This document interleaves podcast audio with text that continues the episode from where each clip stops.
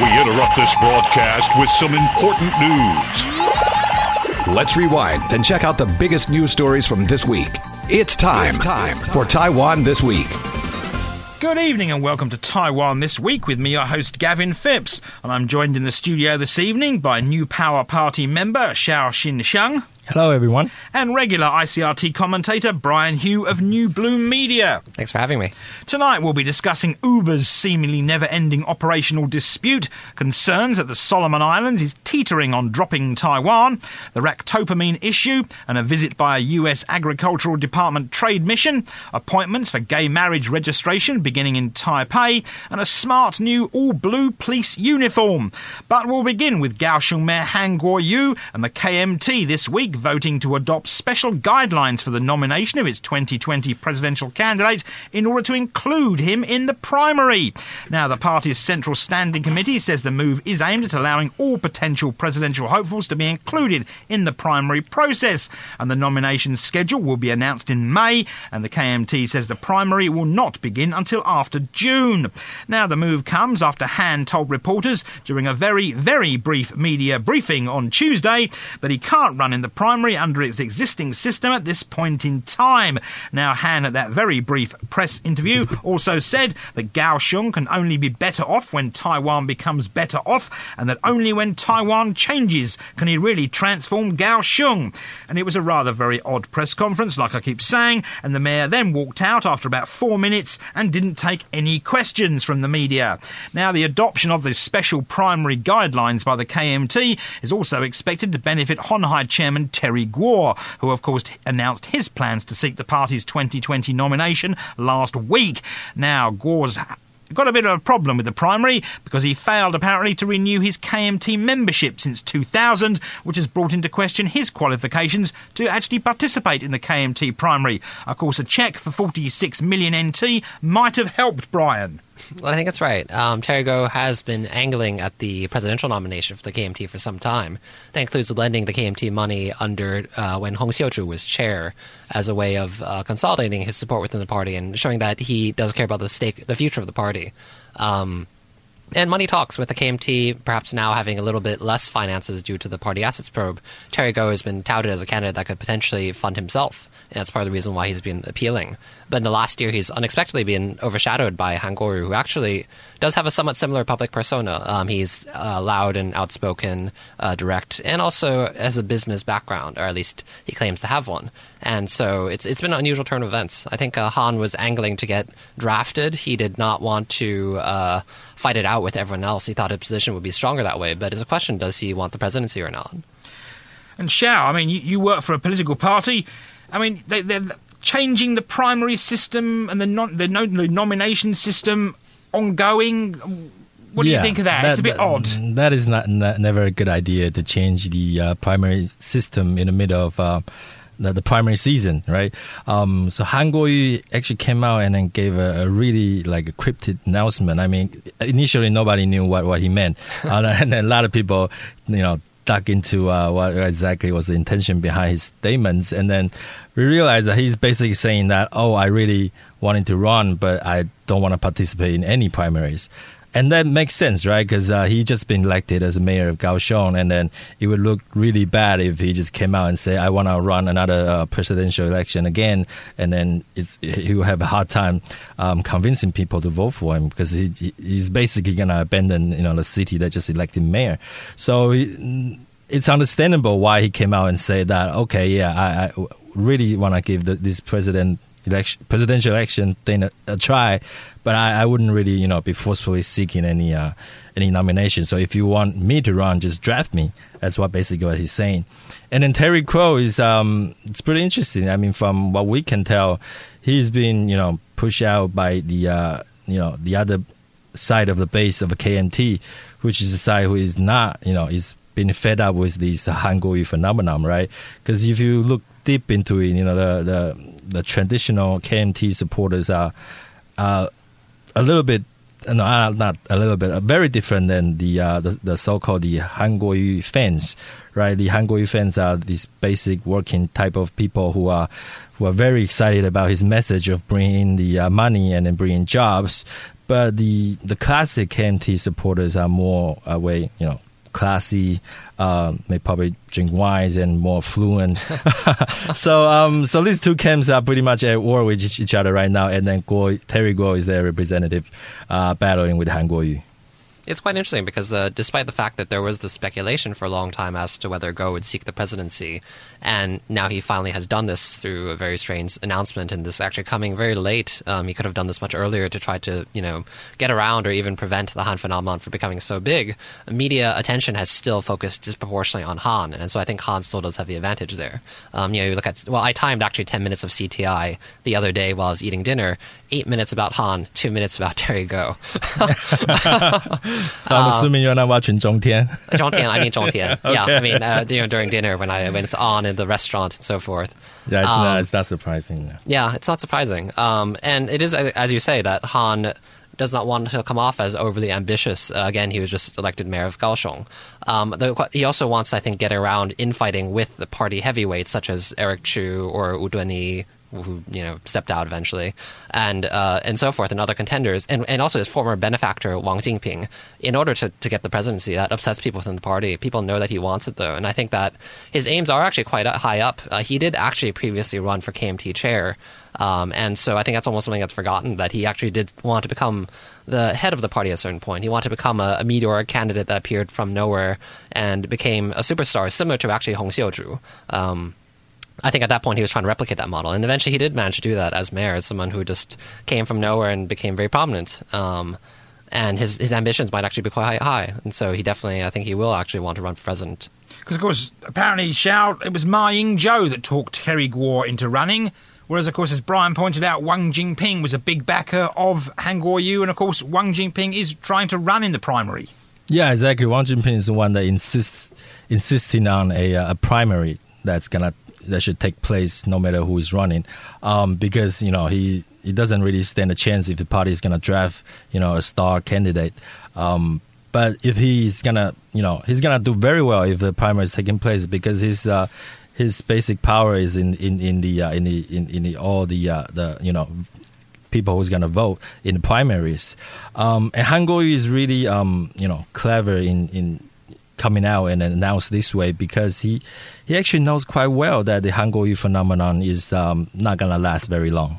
He's already seen in the polls that his um, um, you know the dissatisfaction rating is picking up, and then people begin to examine his slogans, his messages of on economy and or whatnot, and beginning to find that there's nothing that's backing those messages up. Um, and then his uh, overseas trips uh, not going so well, right? His uh, U.S. trip is not being received as, as a success, and he and also there's one thing that people begin to see that he his health is not quite well. I mean, he needs to take a lot of rest between the uh, his trips, and then A lot of people, yeah, begin to have doubts that if he's gonna survive uh, in the presidential run. Right, let's move on from politics and talk about cars, vehicles, taxis, or possibly taxes, as the seemingly never ending Uber saga returned to the front pages this week, with protests by Uber drivers in front of the presidential office and in front of the Ministry of Transport building.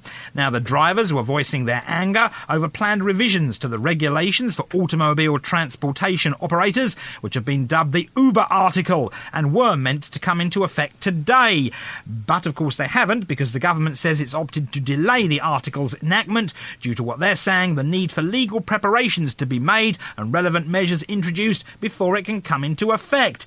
Now, the revisions, if and when they come into effect, will ban rental car companies and their drivers from being able to cruise for passengers or schedule shifts to accommodate customers calling for a ride, and it also requires rental car companies to charge fares based on an hourly or daily rate. Now, the Ministry of Transport is also calling on Uber to register as a taxi service, saying that it could spend 5 million NT to set up a taxi company and have its 10,000 or so drivers obtain a taxi driver's license and operation permits. So there's shout Uber back in the news, possible changes to it, but of course they're anti it. Yes, um, but I have to disclose that I am uh, front and center in this debate. So I've been publishing a lot of articles um, calling on for support of Uber because, uh, well, first of all, I'm a technologist, and uh, I when I ran a campaign, I ran on a platform of uh, improving, you know, Taiwan's technology future. Um, so what the issues are really at stake here is uh, innovation versus regulation versus protectional protectionism, right? Um, so Uber, people are calling that Uber should be registered as a taxi service. Well, on the surface of it, it's it's true, but when you dig into this issue, you'll see that uh, in in Taiwan, the regulation on taxis are really really outdated.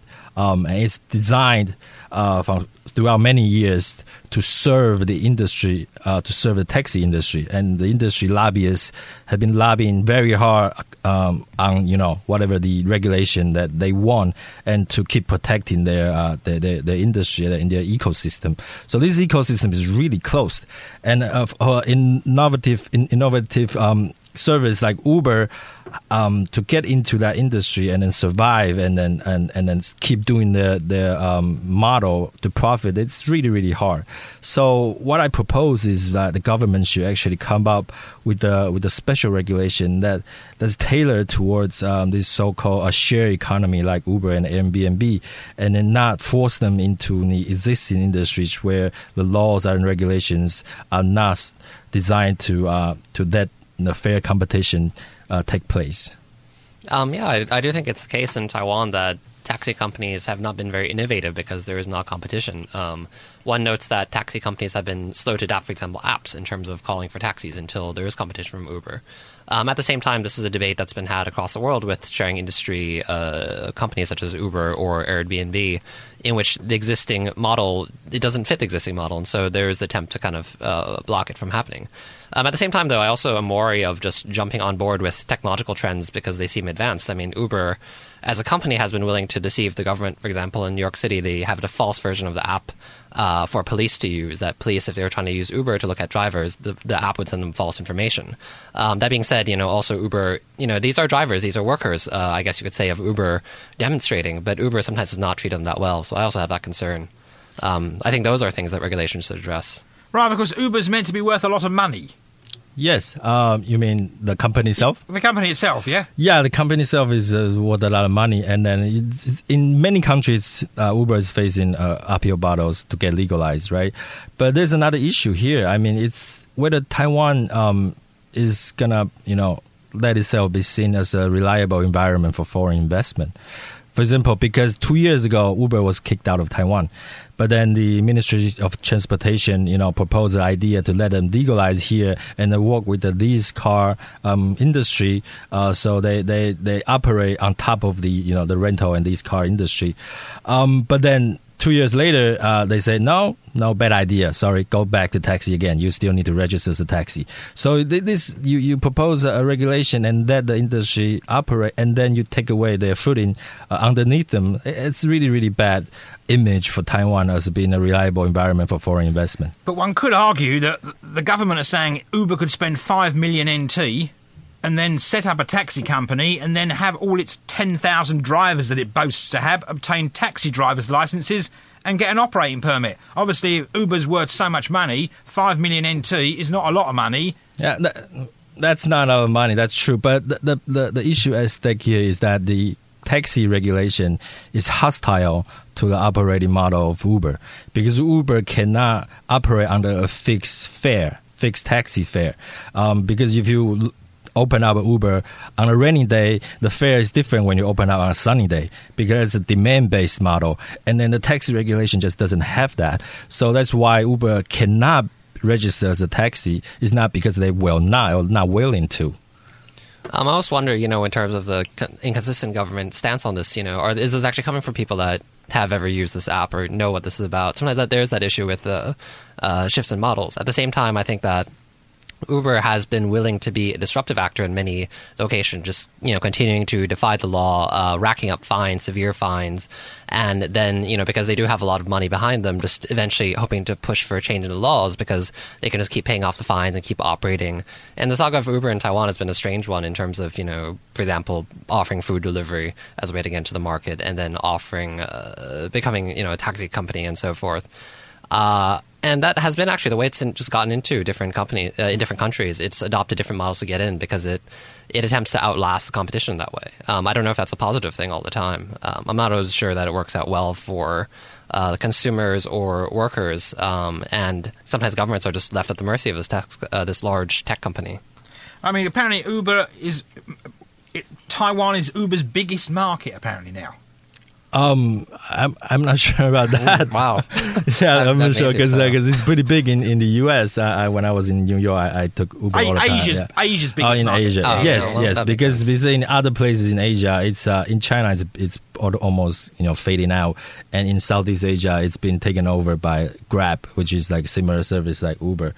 Um, so as I said, yeah, i i if Taiwan has a, has a has a friendly environment for foreign investment, not only Uber but also like Grab or, or the Lyft, the, the other you know tech cab calling company will want to invest here. And now, just recently, AIT joined the chorus of calling on the DPP government to rethink their policy change because Taiwan cannot, you know, be seen as, as hostile to foreign investment.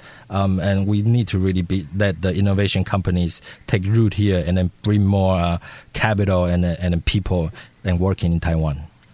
Yeah, I mean, just I think it's a question. Uh, I mean, there's a. Uh, it's interesting to me that there's been no domestic, for example, ride-sharing company. Whereas, for example, in China, Uber was not able to get in because of competition from ride-sharing companies. But as with other contexts, I think that it's still going to be a debated issue. I mean, the the global debate on issues on Uber is not settled. So in Taiwan, I think that's also the case.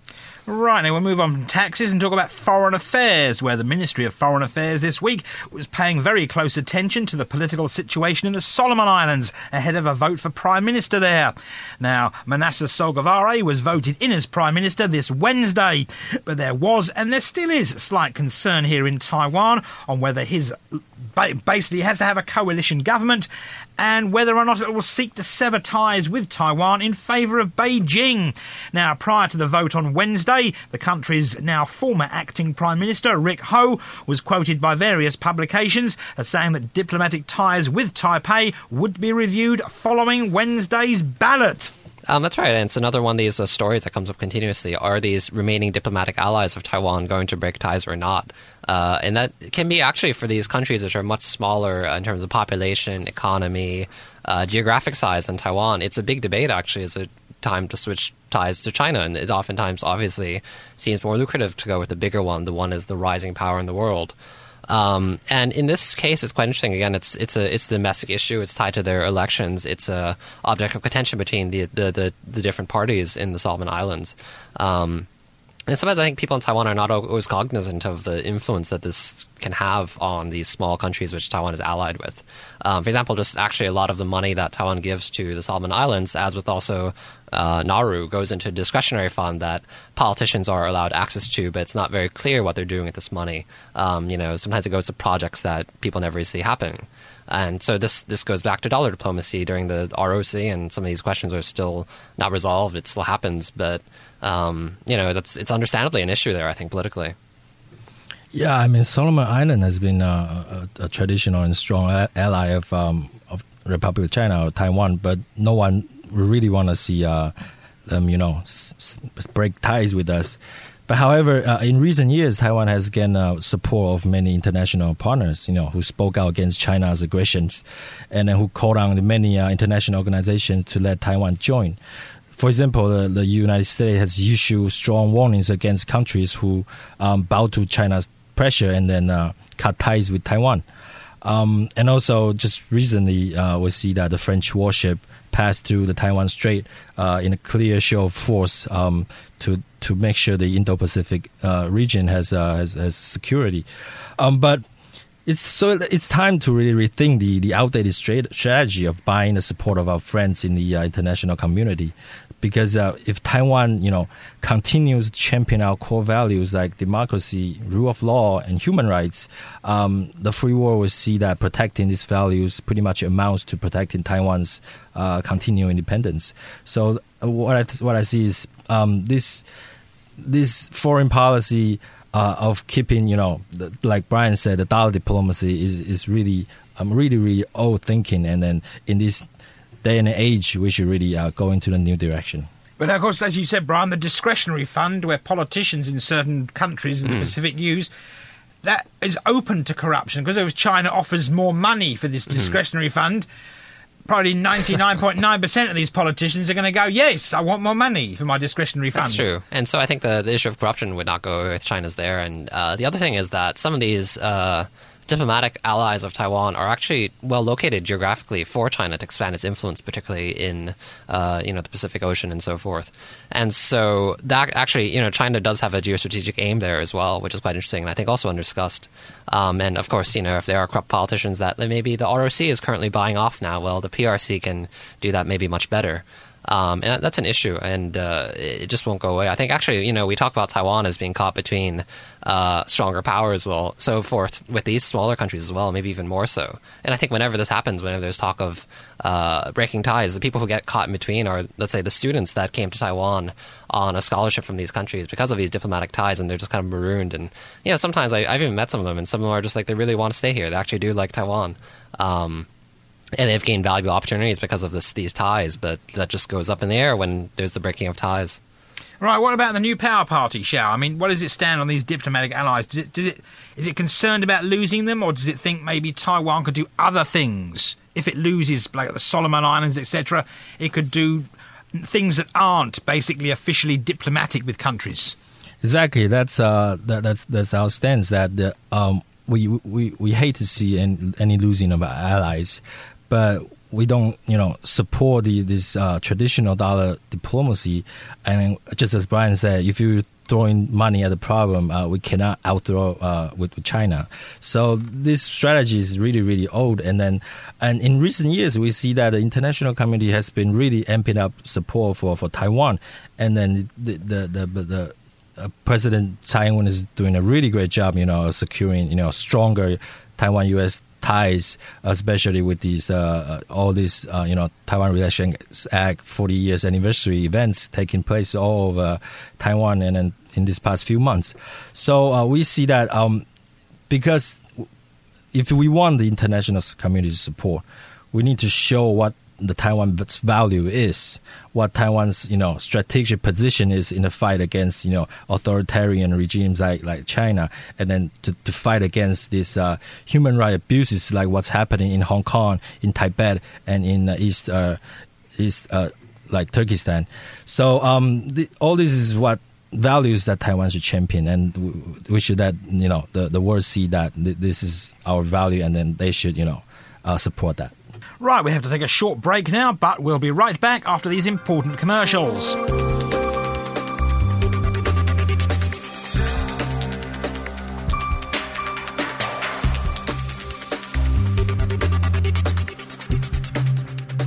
Welcome back to Taiwan this week. And a trade mission from the United States Department of Agriculture visited the island this week.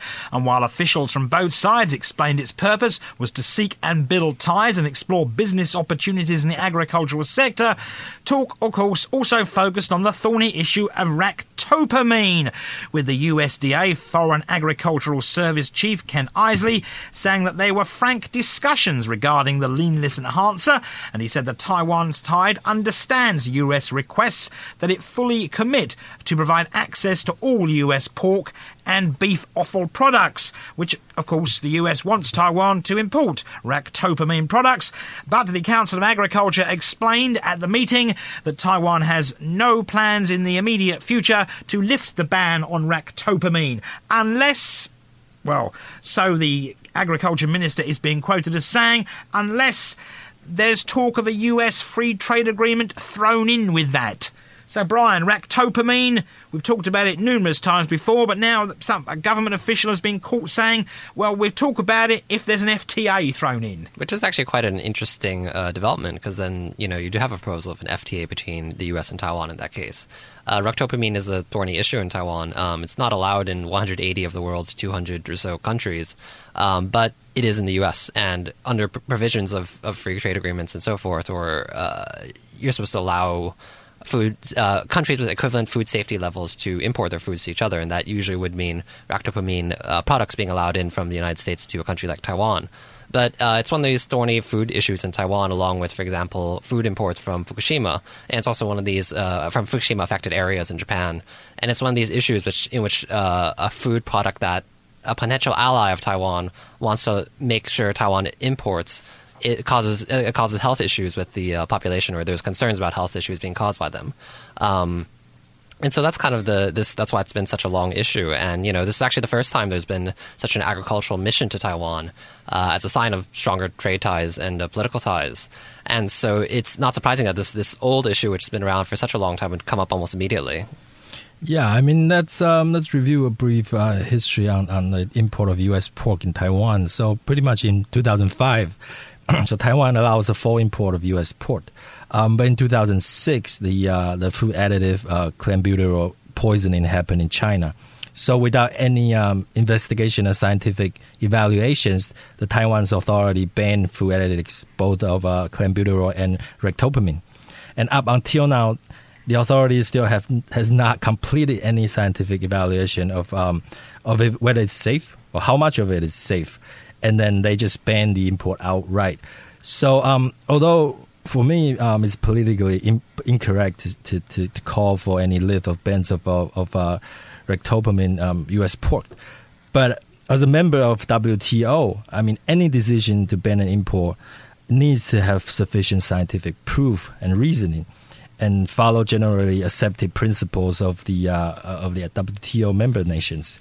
Um, so we cannot just you know um, unilaterally ban any food items without any backing of it, just because it's political expedient. So um, I would say I have no problem of lifting or not lifting the import, uh, um, the ban on the import, as long as there's a scientifically solid investigation and evaluation of uh, of, of the ractopamine. Of course, Brian, scientific valuations don't do much for voters, especially pig farmers. Oh, that's true. And this is another one of these issues in which uh, free trade with the larger countries stands affect domestic agriculture. And so that's another uh, issue at stake.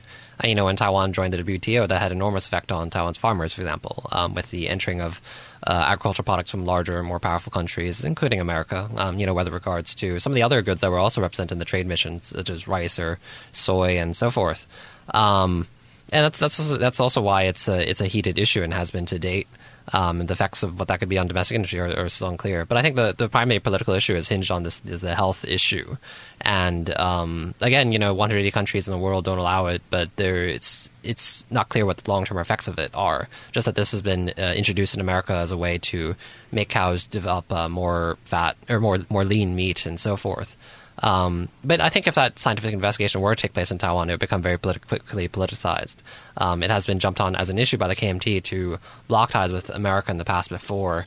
Um, at the same time, the DPP or uh, people that want closer ties with, with America will probably downplay the issue.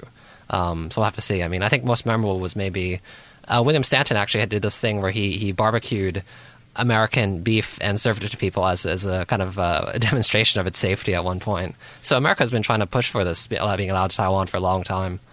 Um, personally, I always find that it's somewhat disappointing though that just so much ties in terms of politics hinges on making sure Taiwan is accessible to American uh, meat products, regardless of what the safety of uh, Taiwanese consumers is. Because of course the, the, beef issue we had before with the mm. previous administration yeah. got politicized. I believe it was Hau Lung-bin in Taipei, of course, mm work for work, works for a party that let the beef in, mm-hmm. but then turned around and said, "No, the pork. We can't have the pork." Mm-hmm. And so it's one of these issues that jumps around um, strangely between political parties. Sometimes it's expedient for them to allow these products in, and sometimes it isn't. I mean, that's also why the KMT, for example, jumped on board with opposing food imports from Fukushima, despite the fact that they are so pro-nuclear.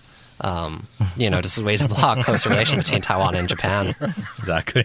I think they're pro nuclear power, not pro people turning green. Seems like it. That's what they claim. Now, the Taipei city government this week announced that household registration offices have begun accepting appointments to register same sex marriages from May the 24th, the day the Constitutional Court has set for same sex marriage to be legalised here. Of course, the move comes despite the central government's failure to complete any legal amendments which actually legalise same sex marriage. Now, according to the city government, those who register will receive updated household certificates and identification cards which indicate their marriage has been registered. Now, no other cities or counties have announced a date on which they'll start accepting appointments to register same sex marriage, as is required by the Constitutional Court ruling. And I spoke with Deutsche Welle's Taiwan correspondent William Yang about what Taipei's decision to open up same sex marriage registration means. Good evening, William. Good evening, Gavin. So, Taipei's actions, I mean, what do they mean for both the capital and the rest of Taiwan? I think for the capital, uh, it just pretty much means that it's the first step for the government level to start making moves to uh, really fulfill the court ruling that was uh, being handed down two years ago. Because we've known that uh, since the court ruling, there have been a lot of uh, struggles and challenges uh, facing the legalization of same-sex marriage. So this move announced by the Taipei uh, city government uh, is really, really uh, being well received and also considered as the first move to uh, put pressure both on the central government and also uh, the legislature to uh, proceed with finalizing all the required steps to legalize uh, same-sex marriage. And as for Taiwan uh, overall, I think uh, this definitely, uh, again, serve as an example for the rest of the uh, city and uh, municipal governments uh, across the island that, uh, you know, there are uh, governments that is already starting to uh, taking this issue seriously and then uh, preparing for uh, what could be a watershed moment for uh, human rights, LGBT rights in Taiwan or even Asia. So uh, I, I think again uh, for Taipei city government to set an example like this is uh, both symbolically and practically very important for Taiwan. I mean, do you think Kaohsiung, Taichung will, will come next, or do you think other places, maybe Chiayi or Hsinchu or Hualien? I think definitely the municipal districts uh, that you just mentioned uh, will have to definitely uh, be prepared for the large amount of uh, same-sex couples who are looking to register uh, and become legally uh, married spouse, spouses in those places. Because at the end of the day, we know it seems to be the trend that a lot more uh, same-sex couples are living in these municipal centers uh, than uh, in other parts of uh, Taiwan. Uh, one thing that's uh, worth noting is that uh, even the county government of Changhua County uh, has also publicly requested the central government to finalize the necessary steps for legalizing marriage equality and, you know, developing the nationwide system uh, that could prepare all governments of, across the island to uh, register same-sex couples on May 24th. So that just means that uh, this is not just an issue that uh, will be taken seriously by these uh, major municipal centers, but also even for uh, smaller counties uh, like Changhua. Uh, they are looking to be prepared for uh, the influx of same-sex couples. But do you think there'll be any counties or cities that may be holding out and they'll wait until the last minute before they actually open up registration? I think there hasn't really been a clear precedence of uh, which counties are more against uh, the you know the legalization of same-sex marriage uh, leading up to since you know the discussion started in 2015. However, uh, I actually think uh, the holdout could possibly still happen uh, at the legislature level because we know that the KMT proposed a counter draft uh, amendment to the civil code to restrict again the use of the word marriage to only uh, the relationship between heterosexual couples. Uh, so, and, and, then even though that propo- motion was, was uh, strike down uh, in the legislature by the DPP and NPP. But uh, we just don't know if the uh, anti-marriage equality groups and the uh, opposition party have more up their sleeves to, you know, prolong and uh, uh, delay the whole process. So this is really up to the Democratic Progressive Party and their allies to step up their game and be very decisive about this because uh, we're really running out of time. And if uh, the necessary and uh, corresponding legal uh, details are not in place when uh, the whole registration officially kicks off on May 24th, there could actually be a nationwide chaos because uh, for the local house, household registration officials, they don't really have anything to refer to officially. So they, you know, they're like and and then like like you said that uh, could lead to some of the government's unwilling to register same-sex couples based on the fact that there is no uh, legal base for them to know how to register these couples and then like what kind of rights they would uh, enjoy, uh, you know, a- a- as married couples. Right, of course, that, that could end up making the Tsai administration look rather stupid. Yes, uh, for sure. Because uh, again, we know that the Supreme Court helped the Tsai government a lot by advancing the uh, process of the whole uh, legalization uh, two years ago, and then we again know how you know the government pretty much like dragged their feet and like did not act quick enough onto finishing all the, the, the rest of the process, which supposedly should be fairly easy uh, because they already have the uh, backing and support from the Supreme Court. So if the Tsai government failed to deliver this, uh, this beyond May 24th, that would just again uh, be a big blow to uh, Tsai Ing-wen's uh, progressive, the so-called progressive uh, value and agenda that she, I think, is hoping to revive uh, leading up to the 2020 presidential election. That was me in conversation with Deutsche Welle's Taiwan correspondent William Yang. And before we go this week, the police here in Taiwan have been enjoying their first full week with their glitzy new uniform. Now, the new on duty uniform does away with the drab grey shirt and the often ill fitting pants, and instead boasts a blue shirt with more pockets and a special place well, designed for a body camera, so don't not hanging it around your neck. And now, while the old dress pants have been replaced by tighter fitting cargo pants, again with more pockets. Now, there's also a new blue cap, which, although still including a peak, bears less resemblance to a baseball cap than the old one due to its more squarish design. Now, the previous uniforms had been in service since 1988, and old boy, on occasion, you'd see a policeman wearing one that actually looked like that. Now, the public, of course, as well as the police, themselves were consulted over the new design for the uniform. So, Brian, is it fetching? Is it is the new police uniform fetching? Could we describe it as fetching if we worked for a fashion magazine? I think it does look more up to date. Um, you know, the old uniform had a, a gray uh, shirt and blue pants. Um, this one is, is one color. It's it's all dark blue. Um, but I also wonder, just you know, given what Taiwan's weather is, it's always hot all the time. And though the uniform is designed to reduce, uh, to, to be better with the heat than the old uniform, it's also just a darker color. It will absorb more sunshine. So I, I just wondered about that. I mean, maybe the public chose it on the basis of aesthetics and not really functionality in that respect.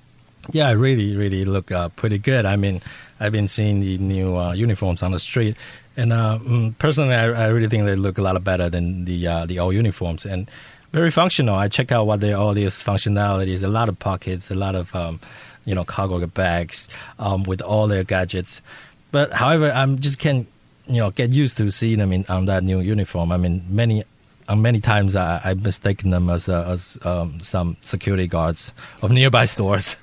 Yeah, that's also hap- actually happened to me. I think the last uniform did actually have a more distinctive profile from distance. You know, you see someone wearing gray and blue in those shades, and you see from distance that's a police officer. Right. But this this same shade, it could just be anybody, really.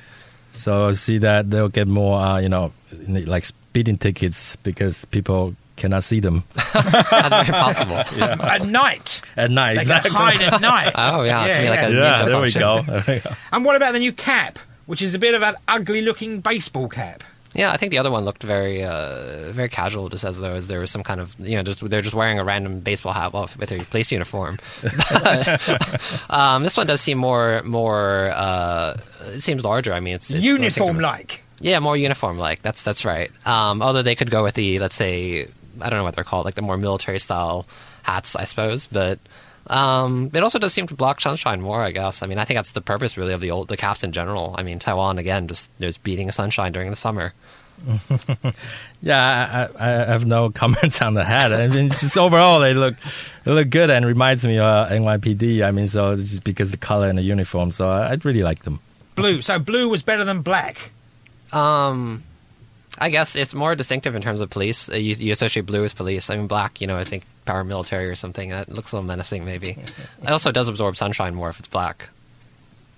Yeah, I agree with Brian. Right, and that's where we'll leave it here this week on Taiwan This Week. I've been joined in the studio today by the new power party's Xiao Xing Xiang Good night. and Brian Hioe from New Bloom. Good night.